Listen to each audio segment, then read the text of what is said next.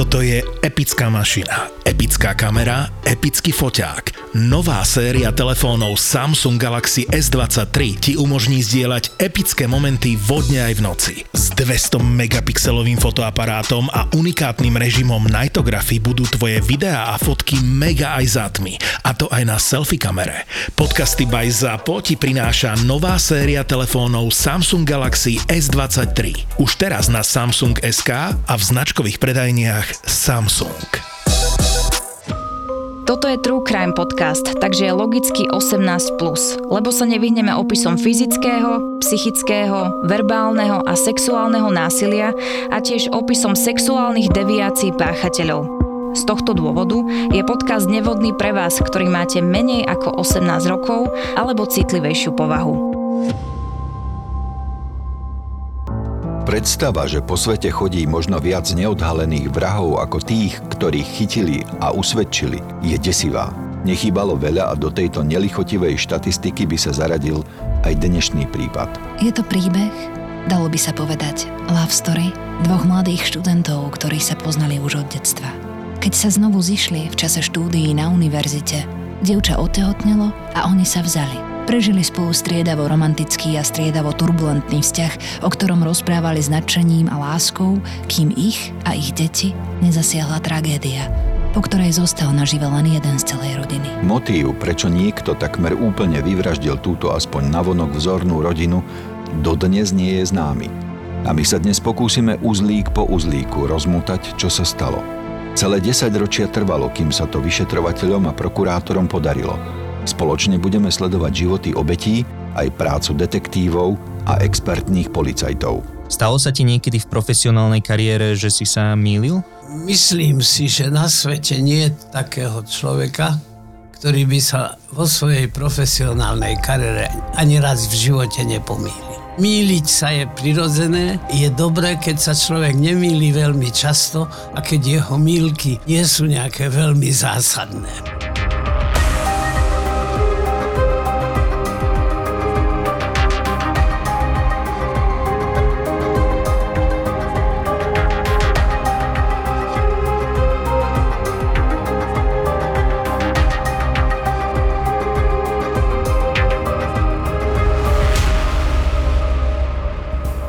Príbeh sa začína pri otcovi a zakladateľovi rodiny.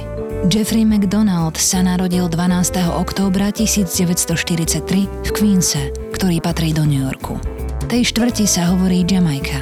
Jeffrey nevyrastal v blahobite, ale ani v chudobe. Mal normálnych, dobrých rodičov a to, že bol otec občas prísny, bolo len preto, lebo od svojich detí vyžadoval disciplínu a výsledky. Na strednej škole zvolili Jeffreyho za prezidenta študentskej rady. V inej ankete ho ostatní študenti označili za najpopulárnejšieho žiaka školy a na školskom plese bol vyhlásený za kráľa plesu. Užíval si zaslúženú popularitu. Prispela k nej i funkcia spoločného kapitána vo futbalovom týme. Hovoríme pochopiteľne o americkom futbale. S popularitou prišiel aj úspech v láske. Jeffrey začal chodiť so spolužiačkou Colette Catherine Stevenson, Padla mu do oka a pozval ju do kina. Pri filme A Summer Place sa prvýkrát chytili za ruky a úvodná pesnička filmu sa stala ich zamilovanou. Už na druhé leto sa však študentská romanca skončila. Potom, čo Colette navštívila svojich kamarátov na Fire Island, to Jeffrey zobral ako ranu pod pás a bol koniec. Znovu voľný fešák však dlho nesmútil a s chuťou sa začal vrhať do vzťahov s ďalšími dievčatami. Jeffrey bol dobrý študent a mal aj skvelé výsledky. Tie mu otvorili v roku 1962 cestu k štipendiu na jednej z najprestížnejších univerzít sveta. Prijali ho do prípravky na štúdium medicíny na slávnom Princetone. Počas štúdia narazil opäť na kolet, slovo dalo slovo a opäť začali spolu chodiť. K slovám sa pridali aj činy a kolet otehotnela. Keď sa to Jeffrey dozvedel, zachoval sa ako kázali mravy v 60 rokoch, požiadal o súhlas jej rodinu a keď ho dostal, Colette pojal za manželku. Svadba bola už 14. septembra v New Yorku a bola na ich možnosti naozaj pompézna. Na obrade bolo až 100 hostí. Slávnostná hostina bola v The Fifth Avenue hoteli, teda na prestížnej adrese, a svadobnú cestu si novomanželia dopriali na Cape Cod v štáte Massachusetts. Bolo to nezabudnutelné. Čo bol Jeffrey zač? V každom prípade to bol človek jednak veľmi ambiciózny, veľmi šikovný, teda veľmi dobre kognitívne, poznávaco, intelektovo, pamäťovo vybavený. Bol egocentrický. Môžeme povedať, že bol narcis. Okrem toho teda tá jeho ambicióznosť a zahladenosť do seba viedli k tomu, že nezriedka mohol jednať impulzívne, explozívne, výbušne a nie celkom premyslenie. Ako vnímaš vzťah, alebo teda respektíve už manželstvo Jeffreyho a Colette? To, čo sa od neho očakávalo, urobil. V tom čase to bolo tak, že keď otehotnel muž ženu, respektíve spôsobil, že otehotnela, tak aj keď to nebol nejaký perspektívny vzťah. Väčšinou sa očakávalo, že uzavrú manželstvo a v tomto prípade sa to aj tak stalo. Takže zachoval sa správne. Zachoval sa tak, ako sa na tie časy a vôbec vo všeobecnosti patrilo. Čo mohlo byť podľa teba motiváciou Jeffreyho prihlásiť sa do armády? Už mal v tom čase doštudované a on sa mohol pohodlne niekde zamestnať. Asi by aj rodinu Pri uživil. jeho ambicioznosti a veľmi dobrej kognitívnej vybavenosti a dokonca aj nemalej charizme si myslel, že armádna kariéra bude pre neho to najsprávnejšie, pretože v tom čase to aj v Amerike tak vyzeralo. Častokrát ešte na mnohých miestach na svete tá kariéra vysokého príslušníka armády, vysokého dôstojníka je veľmi vysoko hodnotená a on sám ako egocentricky zameraný a egocentricky nastavený si myslel, že toto bude také vhodné vyvrcholenie jeho kariéry. Cerka Kimberly sa mladému páru narodila 7 mesiacov po svadbe, 18. apríla 1964. O rokoch, ktoré prišli potom, však obaja už nerozprávali ako o prechádzke rúžovým sadom. Po skončení bakalárskej prípravky na Princetone sa musel začať Jeffrey oháňať, aby uživil rodinu. Pracoval ako stavebný dozor a stále sa snažil, aby dokončil aj štúdium medicíny. Štipendium na Princetone sa však minulo a tak sa Jeffrey prihlásil na dostupnejšiu Northwestern University Medical School v štáte Illinois. Prijali ho a celá rodina sa musela presťahovať. Bývali v jednoizbovom byte. Cez deň z neho Jeffrey odchádzal do školy, večer na brigády, aby mali z čoho žiť. Nebolo to ľahké, a rodinou to zatriaslo. Jeffrey však nepoľavil a už o rok sa mohli presťahovať do lepšieho bytu v lepšej štvrti. Zlepšený život sa na rodine odrazil. 8. mája 1967 sa narodila malá Kristen Jean, druhé dieťa šťastného páru Jeffreyho a Colette. O rok na to, v 1968. Jeffrey štúdium medicíny dokončil. Ponúkli mu dobrú stáž v nemocnici Columbia Presbyterian Medical Center v New Yorku. Rodina sa opäť stiahovala. Stáž však bola náročnejšia, ako sa zdalo. Vyžadovala si od Jeffreyho veľa času a plné nasadenie. Zanedbával rodinu.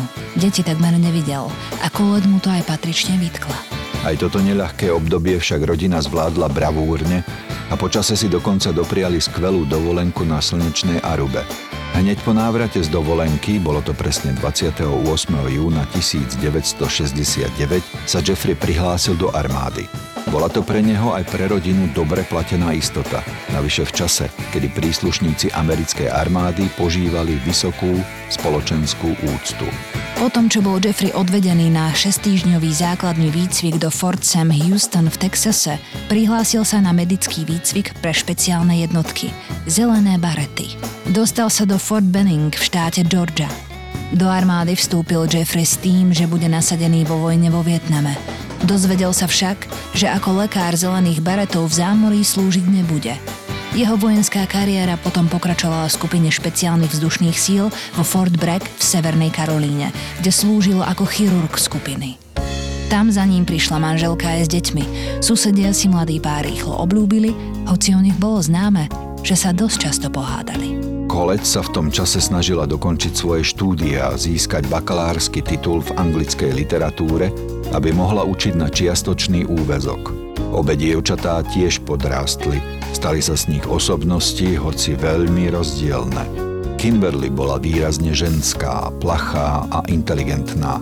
Kristen to bola malá miskatastrofa. Búrlivák, ktorý sa neštítil komukoľvek jednu vraziť, keď videla, že jej staršiu sestru šikanujú. Skupina špeciálnych síl, v ktorej Jeffrey McDonald slúžil, však bola na začiatku decembra 1969 deaktivovaná a Jeffrey bol presunutý na základňu veliteľstva špeciálnych výsadkových síl ako preventívny lekár. Skoro rok náročnej prípravy a nakoniec nič z toho. Namiesto medika špeciálnych jednotiek len miestečko nejako preventívneho lekára. Vidíš tu nejaké indikátory, že by tu všetko nemuselo byť v poriadku? Myslím si, aj vo svetle toho, čo sa neskôr odohralo, že jeho osobné ambície boli rozbité a on to mohol vnímať ako nejakú osobnú životnú prehru. To, čo u bežného, štandardne vybaveného jedinca znamená akúsi stabilizáciu životného behu. U neho znamenalo prerušenie veľmi slubne a progresívne sa vyvíjajúceho života a e, životnej, profesionálnej aj sociálnej kariéry a pocit osobnej prehry a zlyhania. Môže toto byť konec koncov nebezpečné? Alebo môže, predzvesťou? Môže, tragédie? samozrejme. Samozrejme. U primerane vybaveného jedinca, keď tie premenné, ktoré sa tam zišli, ktoré sa vlastne na konštitúcii situácie podielali a boli teda akýmsi spôsobom zmiešané, zmixované, tak tieto premenné sa uberali tým smerom, že to mohlo nabrať veľmi riskantný rozmer. Keď bola Kolet v treťom mesiaci tehotenstva, očakávali tretí prírastok, syna, krátko pred Vianocami 1969 kúpil Jeffrey svojim dvom céram poníka. Bolo to prekvapenie, darček na Vianoce a tak ho pred nimi aj dokonale utajil. Dokonca aj pred manželkou Kolet. Až na štedrý deň ho spolu so svokrom previezli do stajne a ukázali deťom. Céry mu dali meno Trooper, trubač. Ranné a večerné zvyky na vojenskej základni ich zrejme ovplyvnili aj pri výbere mena pre podnika. Kolet v tom období napísala svojim priateľom z vysokej školy list. Písala v ňom, že ešte nikdy sa necítila tak normálne a šťastne.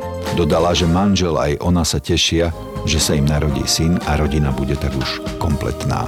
V roku 1970 Jeffrey ho povýšili. Dostal hodnosť kapitána. Rozhodol sa, že keď ukončil službu u zelených baretov, bude pokračovať v nadstavbovom lekárskom štúdiu na univerzite v Yale. Zdalo sa, že pred rodinou sú samé dobré výhliadky. Až do 16. februára 1970. Udalosti z tohto a nasledujúceho dňa zapísali vyšetrovatelia podľa rozprávania Jeffreyho McDonalda takto. 16. februára 1970 zobral Jeffrey obe céry, aby spolu nakrmili poníka a povozili sa na ňom. Približne o 17.45 sa všetci traja vrátili domov. Otec sa osprchoval, natiahol si pohodlnú domácu pyžamu a rodina zasadla k večeri. Po večeri Colette odišla z domu na večerné vyučovanie univerzity vo Fort Bragg. Jeffrey sa potom s deťmi hral na poníka.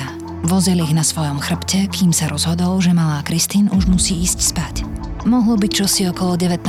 hodiny. Kimberly zostala ešte hore a hrala sa v izbe. Otec medzi tým zaspal. Keď sa asi po hodine prebudil, Kimberly bola stále hore a tak spolu pozerali telku. Keď sa skončila ich obľúbená show Zasmejte sa, Pobrala sa Kimberly spať. Mama Colette sa zo školy vrátila asi o 21.40 a obaja manželia potom ešte spolu pozerali večernú show Johnnyho Carsona. Počas nej Jeffrey zaspal na gauči po bývačke. 17. februára, veľmi skoro ráno, presne o 3.42, dispečeri vo Fort Bragg prijali núdzové volanie Jeffreyho McDonalda. Slabým hlasom opakoval Pomoc 544 Castle Drive, bodnutie Ponáhľajte sa.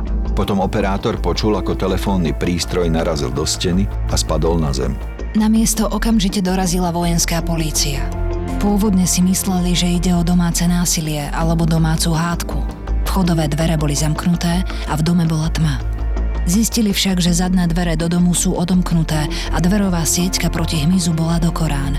Seržant, ktorý vstúpil do domu z neho po chvíli vybehol a kričal.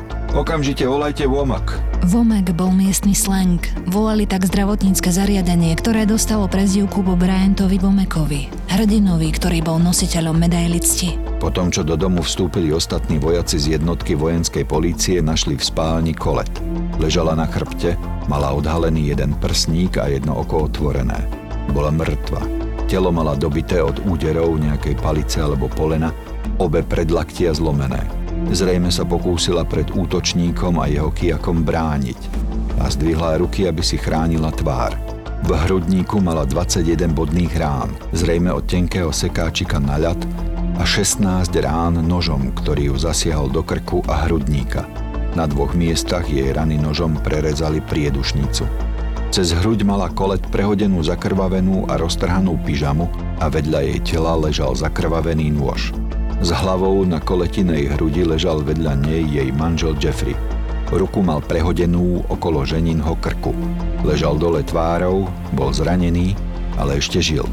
Keď ho preberali, opakovane šepkal Skontrolujte moje deti. Počul som moje deti plakať. 5-ročnú Kimberly našli zakrvavenú v jej posteli. Niekto ju opakovane udieral do hlavy a tela. Najmenej 8 a zrejme až 10 krát ju bodli nožom do krku. Ležala na boku so zlomenou lepkou. Dvojročnú Kristen našli v jej izbe tiež v postielke. Ležala na ľavom boku, pri ústach mala ešte fľašu s čajíkom. Bodli ju 33 krát nožom do hrudníka, rúk a chrbta a 15 krát sekáčikom na ľad. Aj ona mala zranené ruky. Tiež sa pred smrťou zrejme bránila. V izbe manželov McDonaldových bolo nad čelom ich postele krvou napísané slovo pig. Svinia bolo napísané kolotinou krvou. Podľa všetkého to bol podobný odkaz, aký našli napísaný pri vražde manželky režiséra Romana Polanského, krásnej a slávnej Sharon Tate. Táto kauza bola v Spojených štátoch čerstvá a stále aktuálna. A mnoho ľudí špekulovalo o tom, či podobné zdrogované bandy, ako bola tá, ktorú viedol Charles Manson, nemôžu začať vo svojom LSD opojení vyčíňať aj inde – Zdalo sa, že Manson má nasledovníkov. Keď sa podarilo oživiť zraneného otca Jeffreyho, posadil sa a zvolal Ježiši, pozrite sa na moju ženu. Zabijem tie prekliaté acid heads. Acid heads Nepresne by sme to preložili ako kyselinové hlavy, bolo označenie feťákov, ktorí užívali kyselinu, tak sa skrátene nazývalo LSD.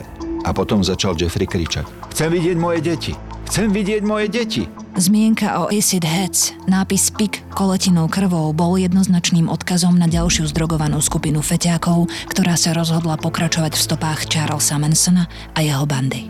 Vystavenie takéto tragédii musí mať obrovské následky na každú psychicky vyrovnanú osobnosť. Áno, na jeho ďalšom priebehu jeho životného osudu sa to musí prejaviť veľmi významným a takým prelomovým spôsobom. Či už v pozitívnom alebo v negatívnom smere. Ako vnímaš tie podobnosti teda s vyčíňaním Mensonovcov pri vlastne vražde Tejtovej? Tá podobnosť tu môžem hneď tu vysloviť a síce je to nezmyselné zavraždenie niekoľkých nevinných ľudí, ktorí absolútne s celou vecou nesúviseli a nemali žiadne sociálne ani ľudské pozadie. Proste zavraždiť niekoho, aby som ja svoje nezmyselné a zvrátené idei propagoval.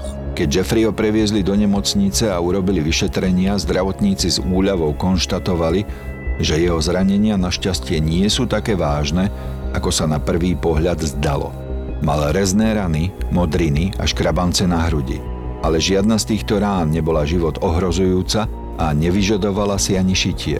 Mal mierny otraz mozgu. Medzi dvomi rebrami mal bodnú ranu, ale našťastie nebola hlboká.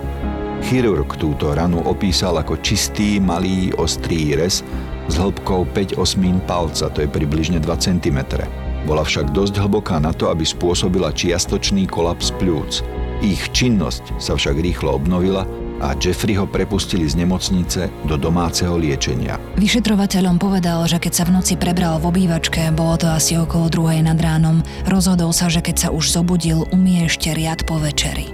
Keď si potom išiel ľahnúť, zistil, že jeho mladšia dcéra Kristen spí v manželskej posteli na jeho strane a tam sa pomočila. Vzal ju preto a preniesol do jej postielky. Potom už nechcel budiť manželku a pretože jeho časť postele bola mokrá, vzal si deku a šiel si ľahnúť na gauč v obývačke. Krátko potom, čo zaspal, ho prebudili výkriky jeho manželky. Podľa Jeffreyho kričala Jeff, Jeff, pomoc, prečo mi to robia? Jeffrey sa okamžite zdvihol z gauča a bežal manželke na pomoc. Po ceste ho však napadli neznámi útočníci. Mali byť traja. Dvaja belosi a jeden černoch. Jeden z belochov, ten, ktorý bol nižší, mal na rukách čosi ako chirurgické rukavice. S tromi útočníkmi bola v dome aj jedna žena. Beloška s dlhými blond vlasmi. Zrejme to bola parochňa. Mala obuté vysoké čižmy až po kolená a na hlave mala biely klobúk s volánmi, ktoré jej zakrývali tvár. Stála so sviečkou v ruke a opakovala. LSD je úžasné, zabite tie svine. Traja chlapi potom Jeffa napadli nejakým polenom a sekáčikom na ľad. Dievča to všetko komentovalo slovami, aby ho udreli ešte raz. Počas bitky s mužmi mu tí traja prehodili pyžemu cez hlavu. Znehybnili ho, ale on sa bránil, najmä pred sekáčikom na ľad, ktorým ho bodali. Traja muži však Jeffa nakoniec premohli a on upadol do bezvedomia. Keď sa prebral, nikto už v dome nebol. Otrasený a zranený sa teckal z izby do izby a pokúšal sa oživiť svoje dve malé cerky. Potom našiel manželku Kolet. Z hrude jej vytiahol príborový nôž, ktorý v nej mala zabodnutý. Odhodil ho na podlahu. Pokúšal sa nahmatať jej puls, ale keď zistil, že už je neskoro, prikryl jej polonahé telo aspoň kusom svojej modrej pyžamy. Potom zavolal pomoc. Skôr, ako sa zrútil aj on. Nesedí mi tu viacero vecí tom, kde sa táto udalosť stala, bol v ostro stráženom vojenskom areáli. Páchateľu muselo byť jasné, že v dome sa môžu stretnúť s odporom. Ja by som v roli tých páchateľov považoval takýto cieľ za vysoko nebezpečný. Prečo myslíš, že si vybrali takýto cieľ? Ak to boli náboženskí a sociálni fanatici, extrémisti, by sme dneska povedali teroristickí extrémisti, tak čím adrenalinovejší a rizikovejší cieľ, tak tým tá publicita a nútenie sa do povedomia verejnosti budú razantnejšie. I keď samo o sebe skutok, že sa stal bez toho, aby bol akýmkoľvek spôsobom vopred avizované, že niečo takého sa môže stať, alebo že niečo takého sa deje, tak už celú záležitosť spochybňuje. Nesedí mi tu aj viacero veci. Napríklad ďalšia taká vec, ktorá mi tu nesedí, je, že Menzonovci chceli vyvolať revolúciu. Teda o tom hovorili, že toto je ich motivácia.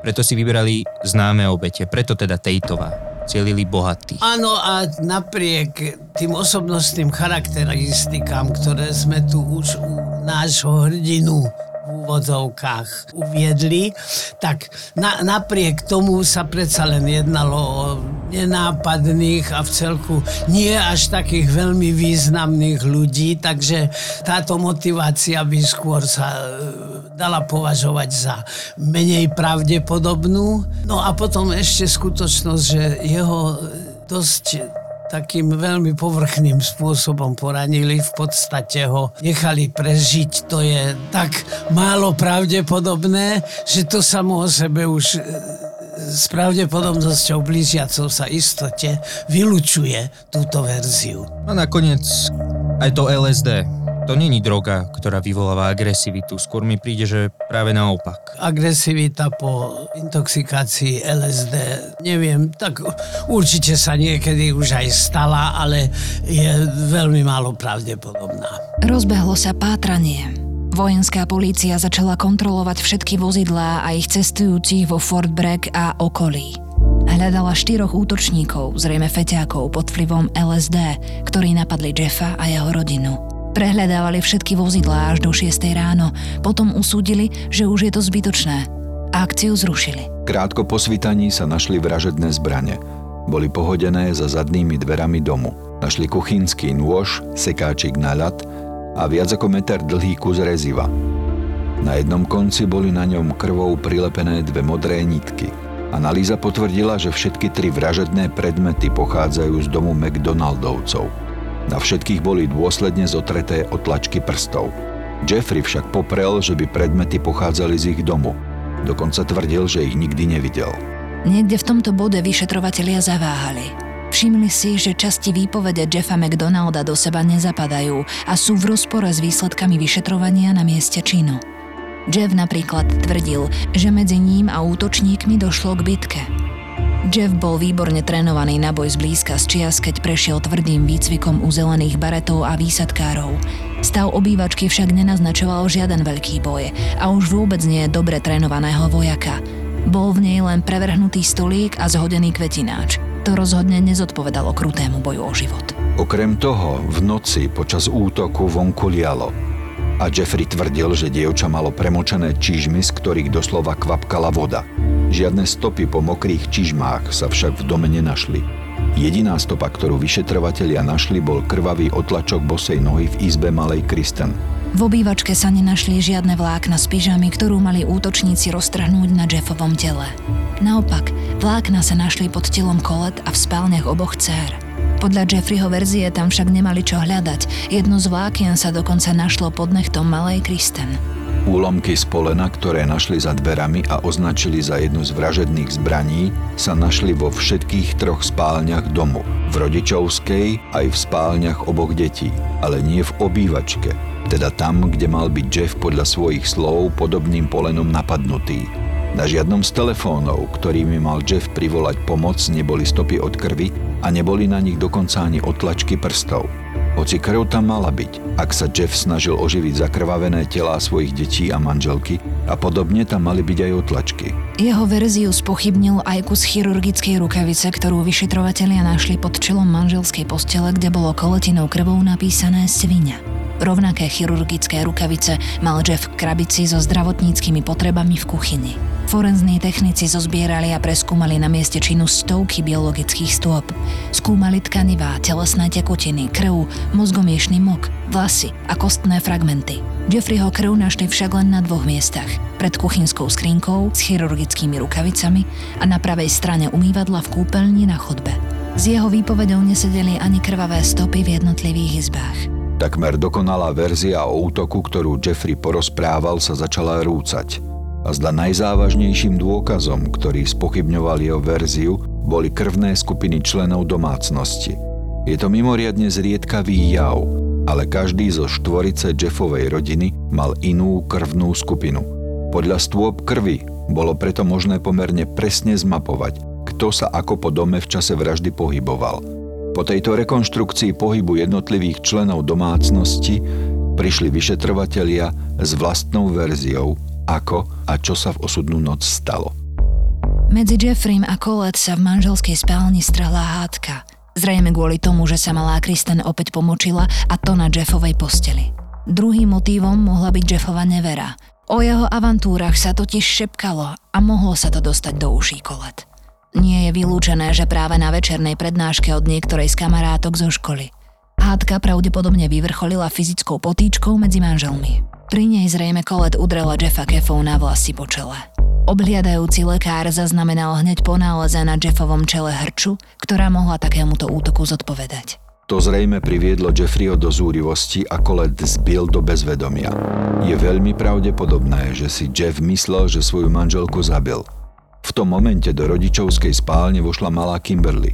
Zobudil ju hluk a bitka medzi rodičmi. Jeff sa zrejme zľakol neželaného svetka a kusom polena ubil vlastnú dceru na smrť. Tejto verzii zodpovedá mozgomiešný mok, ktorý sa našiel na zárubni dverí do spálne. Stále si myslel, že jeho žena Koled je mŕtva. Zobral preto malú Kimberly a jej nebohé telíčko preniesol do jej izby. Bezvládnu manželku nechal v spálni na zemi. V detskej izbe svoju dceru ešte pobodal sekáčikom na ľad a nožom, ako by jej chcel zasadiť rany istoty. Potom sa vybral do izby druhej céry. V ruke mal kus reziva. Poleno, ktorým predtým ubil jej sestru Kimberly. Zrejme sa chcel zbaviť ďalšieho možného svetka. Jeho manželka sa však medzi tým prebrala z bezvedomia a vypotácala sa zo spálne došla až do izby malej Kristen. Túto verziu podporil nález kolotinej krvi na stene detskej izby a na prikryvke v posteli Kristen. Pravdepodobne sa snažila svoju malú cérku pred manželom brániť vlastným telom. Nedokázala to. Jeff ju, aj malú Kristen, ubil polenom a dobodal nožom a sekáčikom. Mŕtvu Kolet, Kristaninu mamu, potom zabalil do plachty a odniesol do ich spoločnej spálne.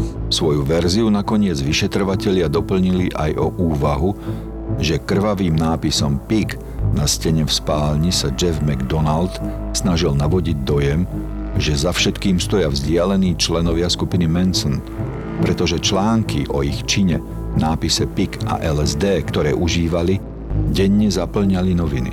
To, čo našli po vraždách v jeho dome, sa nápadne zhodovalo s článkom o vražde Sharon Tate v časopise Esquire, ktorý objavili vyšetrovatelia v obývačke. Jeffrey si podľa vyšetrovateľov nasadil chirurgické rukavice a v manželskej spálni napísal kolotinou krvou na stenu to, čo videl v článku. Potom položil svoju roztrhanú pyžamu na telo manželky a opakovane ju pobodal sekáčikom na ľad. Všetky zbrane zahodil nedaleko zadného vchodu, predtým ich však očistil od otlačkov. Nakoniec si vzal skalpel, vošiel do kúpeľne a bodol sa do hrudníka, keď stál vedľa umývadla. Hneď po bodnutí telefónom privolal pomoc. Ľahol si vedľa tela svojej manželky a čakal na príchod vojenskej polície. Túto verziu, ako sa vražda stala podľa vyšetrovateľov, Jeff McDonald rázne odmietol. Súčasne však nebol schopný nejako obhájiť vlastnú verziu príbehu. Najmä nedokázal vysvetliť, ako sa mohla krv jeho malej Kimberly a jej mozgomiešný mok ocitnúť v rodičovskej spálni. S výzvou vyšetrovateľov, aby sa preto podrobil výsluchu na detektore lži, súhlasil, dokonca opakovane. Pred samotným výsluchom si to však vždy náhle rozmyslel a odmietol ho. 6. apríla 1970 bol Jeffrey McDonald zbavený funkcie v armáde a bol mu uložený zákaz činnosti, kým sa nevykoná ďalšie vyšetrovanie. Bol mu pridelený vojenský obhajca, Jeff ho však na odporúčanie matky vymenil za okázalého civilného obhajcu Bernarda Segala. 1. mája 1970 bolo proti nemu vznesené obvinenie. Svoju obhajobu založil Jeffrey na spochybňovaní vyšetrovateľov. Kritizoval, akým spôsobom boli obstarané dôkazy a to, že mnohé z nich sa stratili. Bola to čiastočne pravda. Stratili sa kusy tkaniny, ktoré sa našli pod nechtom malej Kimberly. Rovnako jeho pyžamové nohavice a štyri prsty odtrhnuté z chirurgických rukavíc, ktoré sa našli v spálni. Zmizlo tiež tkanivo, ktoré našli vyšetrovatelia pod nechtami jeho manželky Colette. Svoje verzie, ako sa čin stal, však Jeff neustále menil. Vždy podľa toho, aké nové dôkazy mu boli predložené. Klinický psychológ, ktorý skúmal Jeffa McDonalda, konštatoval u neho mimoriadnu absenciu úzkosti, depresie a hnevu po strate celej svojej rodiny. Napriek tomu dôkazy na jeho odsúdenie nepostačovali a 13. októbra bolo obvinenie voči Jeffovi McDonaldovi zrušené. V decembri bol prepustený z armády so všetkými podstami a vrátil sa do New Yorku. Tam pracoval ako lekár ale po krátkom čase sa presťahoval do Kalifornie na Long Beach. Začal pracovať ako lekár na pohotovosti. Stal sa inštruktorom na Kalifornskej univerzite, dokonca bol lekárskym riaditeľom motoristickej veľkej ceny Long Beach. Viedol prednášky o tom, ako rozpoznať zneužívanie detí a stal sa jedným z autorov národného programu školení kardiopulmonálnej resuscitácie. Viedol naozaj pestrý a plný profesionálny život. Naplno si začal užívať, že je slobodný a začal byť promiskuitný, striedal milenky a partnerky. Mal krásny byt na pláži a pri každej príležitosti hovoril ochotne s médiami o svojom prípade. Ak naozaj došlo k vraždám tak, ako to popisuje táto verzia, aký človek je schopný takto chladnokrvne zavražiť svoju a podotýkam tehotnú manželku a ich dve céry? Jeho osobnostné charakteristiky sme úplne na začiatku uviedli a dosť ťažko k ním niečo dodať. Keď, tak už len toľko, že musel byť e, atrocitný, neschopný empatie a neschopný emočných prejavov voči komukoľvek inému okrem sám seba.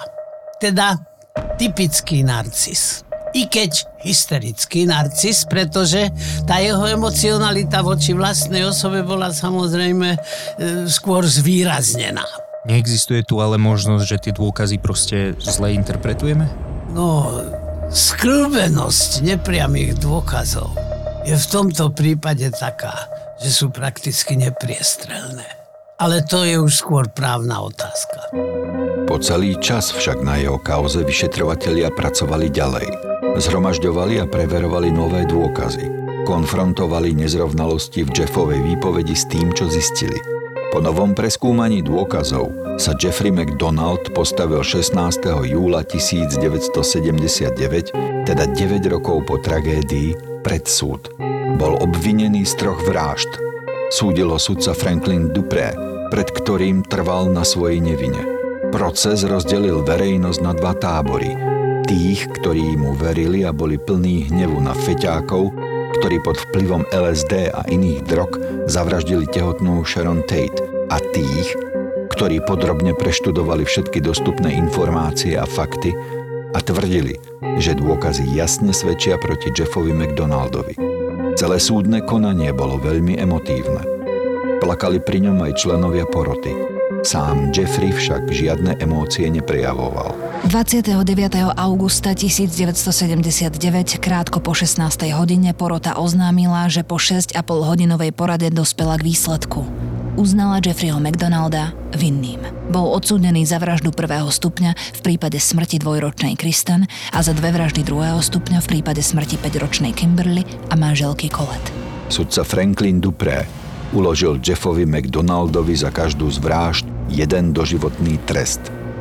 Následne bol Jeffrey premiestnený do väznice v okrese Butner a potom do federálneho nápravného zariadenia na Terminal Island v Kalifornii. In dubio pro reo, alebo teda pri pochybnostiach v prospech obvineného, alebo teda nedokázaná vina má rovnakú silu ako dokázaná nevina. Tak dokázaná nevina vlastne v podstate neexistuje. Nevina sa nedá dokázať. Samozrejme, tá zásada rímskeho práva indubio pro reo Dúfam, že dokedy existovať bude v sociálne fungujúcej spoločnosti právny systém, tak na tejto zásade sa nič nezmení. Ako som už povedal, predstavuje to taký nepriestrelný a do seba zapadajúci komplex nepriamých dôkazov, že nie je možné nič iné, než zase sa púšťam do právnických analýz, na ktoré nie som ani pri svojom vzdelaní kompetentný, ale predsa len nemôžem ich obísť. Nie je možné vysloviť iný záver než verdikt. Ako vnímaš jeho život po tragédii? Nakláňa ťa to viacej k verzii, že to spáchal, alebo... Jedne, úplne jednoznačne. Táto verzia znova ho vrátila na výslnie. Znova sa z neho stal významný človek, o ktorom písali noviny, ktorý zaujímal verejnosť, ktorý bol všade vítaný, jeho spoločenská cena stúpala. Colette, Kimberly a Kristen boli 23. februára 1970 pochované vedľa seba vo Washington Memorial Parku na Long Islande. Pôvodne mali všetky tri na náhrodnom kameni priezvisko McDonald. Počase ho však zmenili na koletino meno za Slobodna. Stevenson. Rozsudkom sa prípad ani zďaleka neskončil. Jeffrey McDonald neustále trval na svojej nevine a na verzii, že v dome boli cudzí ľudia. Proces bol opakovane obnovený. 29. júla 1980 porota odvolacieho súdu rozhodla, že 9-ročné oneskorenie, kým bol Jeff postavený pred súd, bolo porušením jeho práv na rýchly proces a 22. augusta 1980 bol Jeffrey prepustený na kauciu 100 tisíc dolárov. Vrátil sa do práce ako riaditeľ urgentnej medicíny v St. Mary's Medical Center na Long Beach. O 6 mesiacov neskôr, 18. decembra, bolo toto rozhodnutie potvrdené. Proti tomu bolo následne podané odvolanie a 26. mája 1981 Najvyšší súd prijal prípad na posúdenie. 31. marca 1982 rozhodol, že McDonaldové práva neboli porušené. Bol opätovne zatknutý a vrátil sa do federálneho väzenia, aby si odsedel doživotný trest. Jeho obhajcovia však podali ďalšie odvolanie. 9. júna 1982 boli vypočutí. Následne na to však bol 16. augusta 1982 rozsudok opäť potvrdený. Hneď potom Jeffreymu McDonaldovi odobrali licenciu na vykonávanie lekárskej praxe v štáte Kalifornia. Séria odvolaní a obnovení procesu potom pokračovala v roku 1985, v roku 1986, 1991 aj 1997. V septembri 2012 sa konalo formálne vypočutie, ktoré sa týkalo dôkazov DNA a vyhlásení kľúčových svetkov, ktorí svedčili o McDonaldovej nevine. V roku 2014 súd tieto nároky a dôkazy v celom rozsahu zamietol a opätovne potvrdil rozsudok v celom rozsahu. To isté sa stalo aj v roku 2018. Pred rokom v apríli 2021 bola vtedy 78-ročnému McDonaldovi zamietnutá žiadosť o prepustenie zo súcitu kvôli zlému zdraviu. Ďalšie odvolanie proti tomuto rozhodnutiu súd zamietol v septembri 2021. Stále mi není jasné, čo mohlo byť motiváciou spáchať niečo takéto. Motivom samotného skutku mohla byť uvedomenie si, že zväzok s nebohou a celý ďalší priebeh jeho života bol ňou zapríčinený a že ona je vlastne príčinou jeho životného zlyhania a neúspechu. Nadobudol pocit, že nebyť tejto rodiny, tak sa jeho život vyvíja úspešným a veľmi pozitívnym z jeho hľadiska smerom. A myslíš si, že toto presvedčenie, ktoré nadobudol, že to bolo vedomé alebo podvedomé? On ten skutok naozaj nespáchal pripravovane a úmyselne. Keď už sa skutok stal a objavila sa tu možnosť, že je možné z neho veľmi významne sociálne ťažiť, tak potom pri svojej atrocitnej osobnostnej vlohe neváhal a správal sa tak, ako sa správa. Ako vnímaš trest, ktorý dostal? Tak on iný trest nemohol dostať. Tohoto človeka nehať sa pohybovať medzi ľuďmi nie je spoločensky žiadúce a jednak je to aj spoločensky nebezpečné, lebo aj pri ďalších situáciách, ktoré by sa v jeho živote ešte i vzhľadom na vek mohli vyskytnúť, tak by sa mohol správať veľmi sociálne nežiadúco a tak, že by to pre spoločnosť bolo veľmi škodlivé. Spletitá kauza opakovaných odvolaní a opätovného otvárania prípadu pred súdom nadalej trvá. McDonaldovou podporovateľkou v tomto ťažení je jeho manželka Catherine Courage, s ktorou sa oženil počas výkonu trestu v roku 2002 potom, čo mu v roku 1997 napísala a ponúkla pomoc pri obhajobe. Väčšina účastníkov, svetkov aj sudca Franklin Dupré už zomreli. Zomreli aj matka a nevlastný otec Colette, Alfred Kasab. Pôvodne bol horlivým zástancom svojho nevlastného zaťa, po tom, čo sa dôkladne oboznámil so všetkými faktami, sa stal jeho ťažkým odporcom. Jeho zdravie sa však začalo rapidne zhoršovať a preto už nemohol chodiť na stále nové a nové pojednávania, ktoré mali posúdiť Jeffreyho nevinu. Krátko pred smrťou, v roku 1989, preto nahral na magnetofón správu, v ktorej uviedol, že si výslovne želá, aby jeho záznam prehrali na každom budúcom pojednávaní o podmienečnom prepustení Jeffreyho McDonalda. V tejto nahrávke Alfred Kassa povedal Chcem si byť istý, že si svoj trest odpiká tak, ako by si ho mal odpikať. Nechcem, aby chodil po uliciach.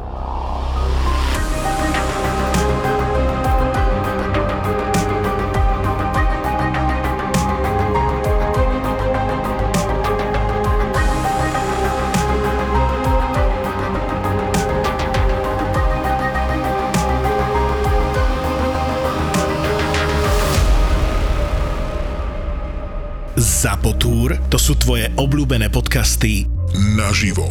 Liveky, ktoré nenahrávame a nerobíme z nich epizódy, aby ste mali exkluzívny zážitok. Exkluzívny zážitok.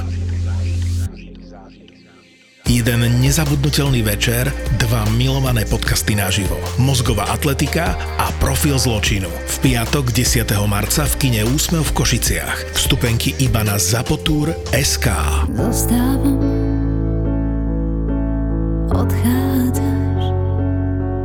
Malé váhanie, žiadne zdráhanie Na mne svedčí Prichádzaš. Vychádzam. Sa nezjavíš, sa neteším. Svet sa mi točí. Ležíme v podmúdrou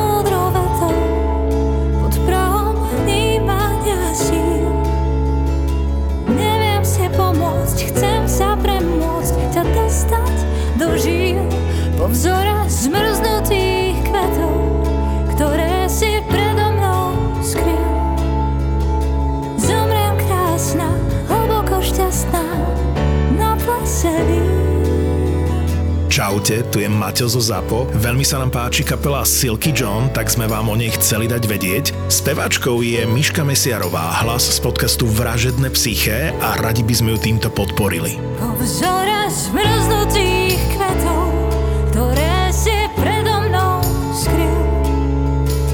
Zomriem krásna, hlboko šťastná, na plese vín. Spotify link na Silky John nájdeš v popise epizódy. ZAPO. Zábrná v podcastovách.